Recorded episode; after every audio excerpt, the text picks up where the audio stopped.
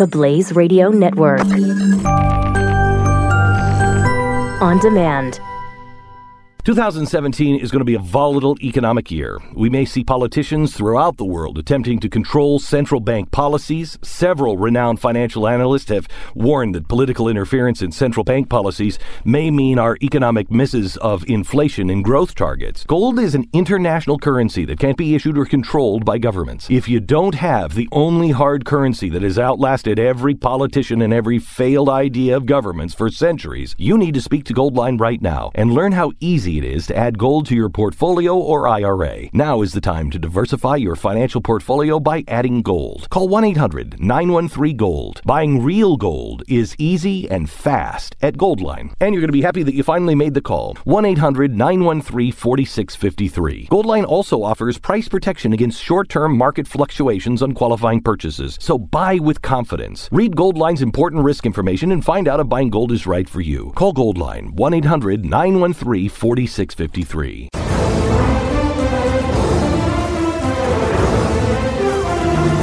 Climate failures, part two. Uh, these are uh, 18 that were predicted in, in 1970. How many, Jeffy? 18.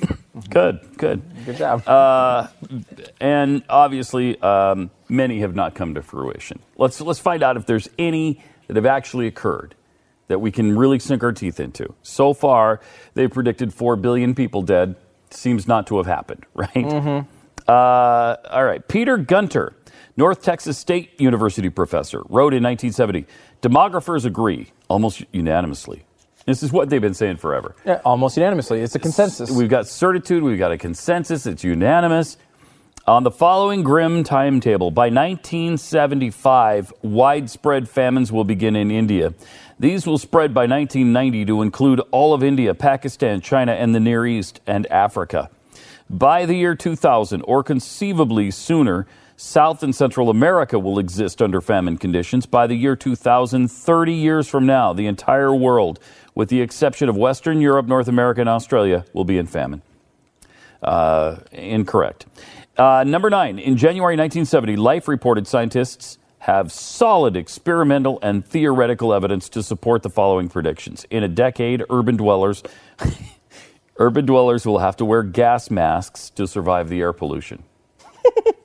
okay? Yeah. That's by, it's by 1980. So I'm a little scared. I'm, I'm worried about the future, I'll tell you that. yeah.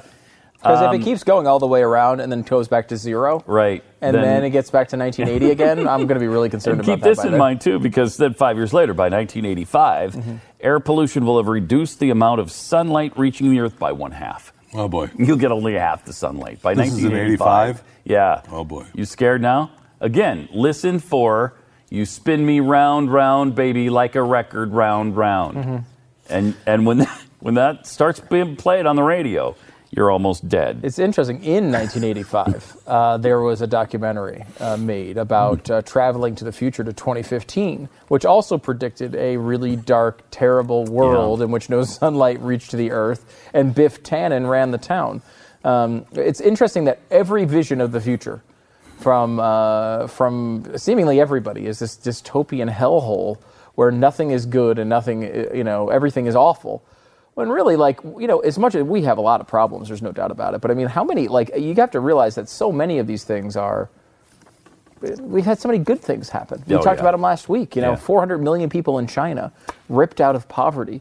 Um, you know, by their because of- hybrid of capitalism and, and communism. and they're not even doing it right. Imagine Yeah. if they did, oh my gosh. they would be scared. It'd probably be 1.4 billion. yeah, It'd be their whole population. Again, that's positive, right? We want people it's, not it's to die. It's great. Uh, It's great. amazing. Uh, ecologist Kenneth Watt told Time that at the present rate of nitrogen buildup, it's only a matter of time before light will be filtered out of the atmosphere and none of our land will be usable. None Hmm. Of it. Did, no, that's by 1985. yeah. Yeah, okay. Uh, Barry Commoner predicted that decaying organic pollutants would use up all the oxygen in America's rivers, causing freshwater fish to suffocate. That's by 1980.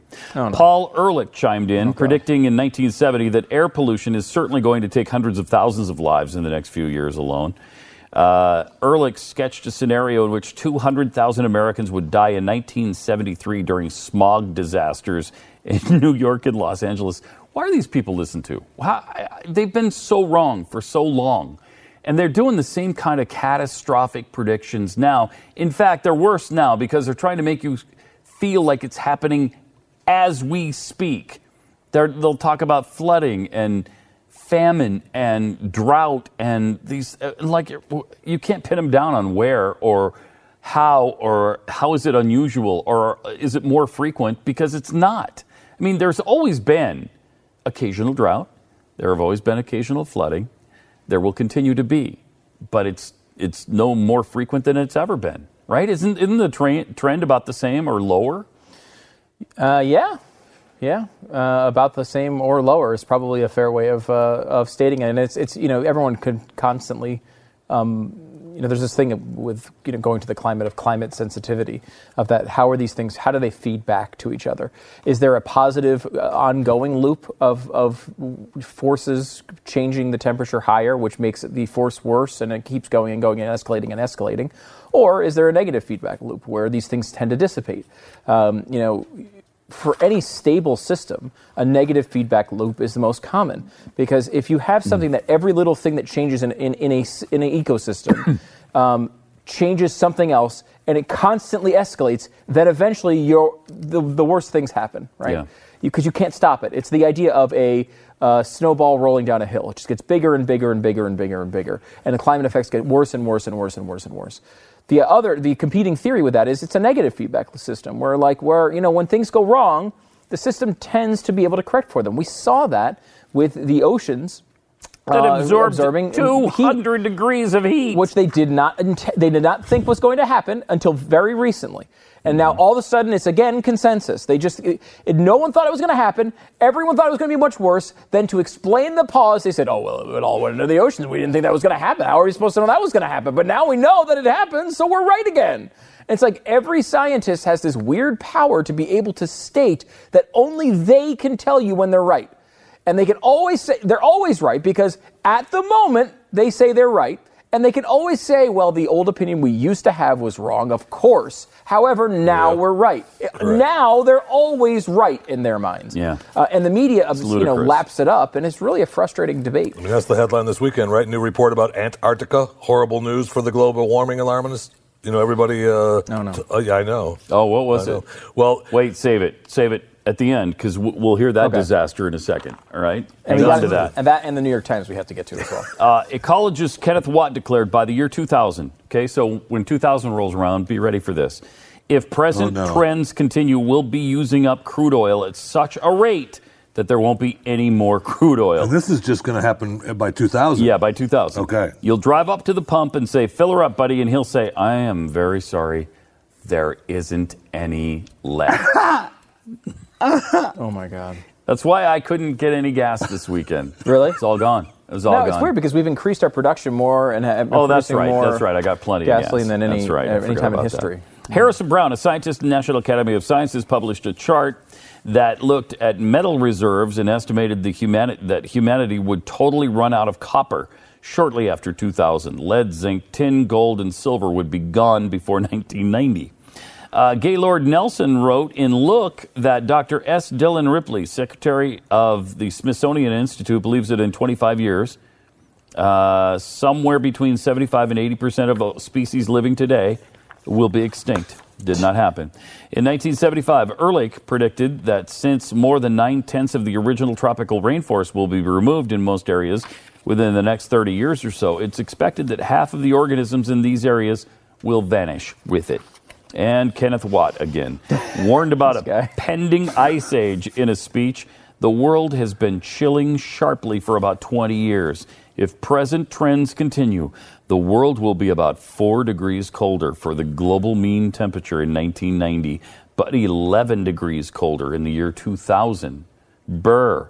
This is about twice of what it would take to put us into an ice age. A lot of people are going to die by 2000. A I mean, lot We've got to, we've got to make some of changes. dead people because Got of that. to make some changes. Well, that ice age. I mean, look at the the. Uh, we've we've got the the glacier outside this studio right now. None of us can even get to our cars because of it. Do you believe that stupid Prince thought we were going to be partying in 1999?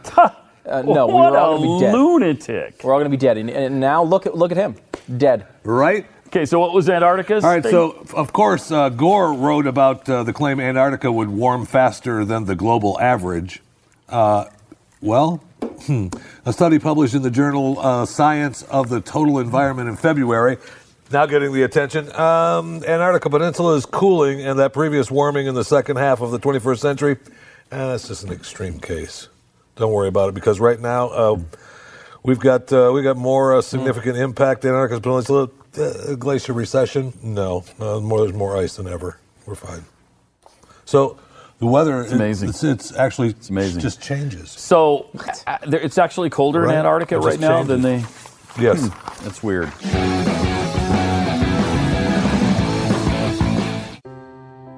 Are you worried about your mom or dad living alone in their house? Hi, I'm Joan Lunden. Listen, I know how difficult it is to find senior care for someone you love. That's why I recommend a free service called A Place for Mom. They are the nation's largest senior living referral service. Call A Place for Mom today. To receive free information on senior living communities in your area, call a place for mom at 1 800 803 6951.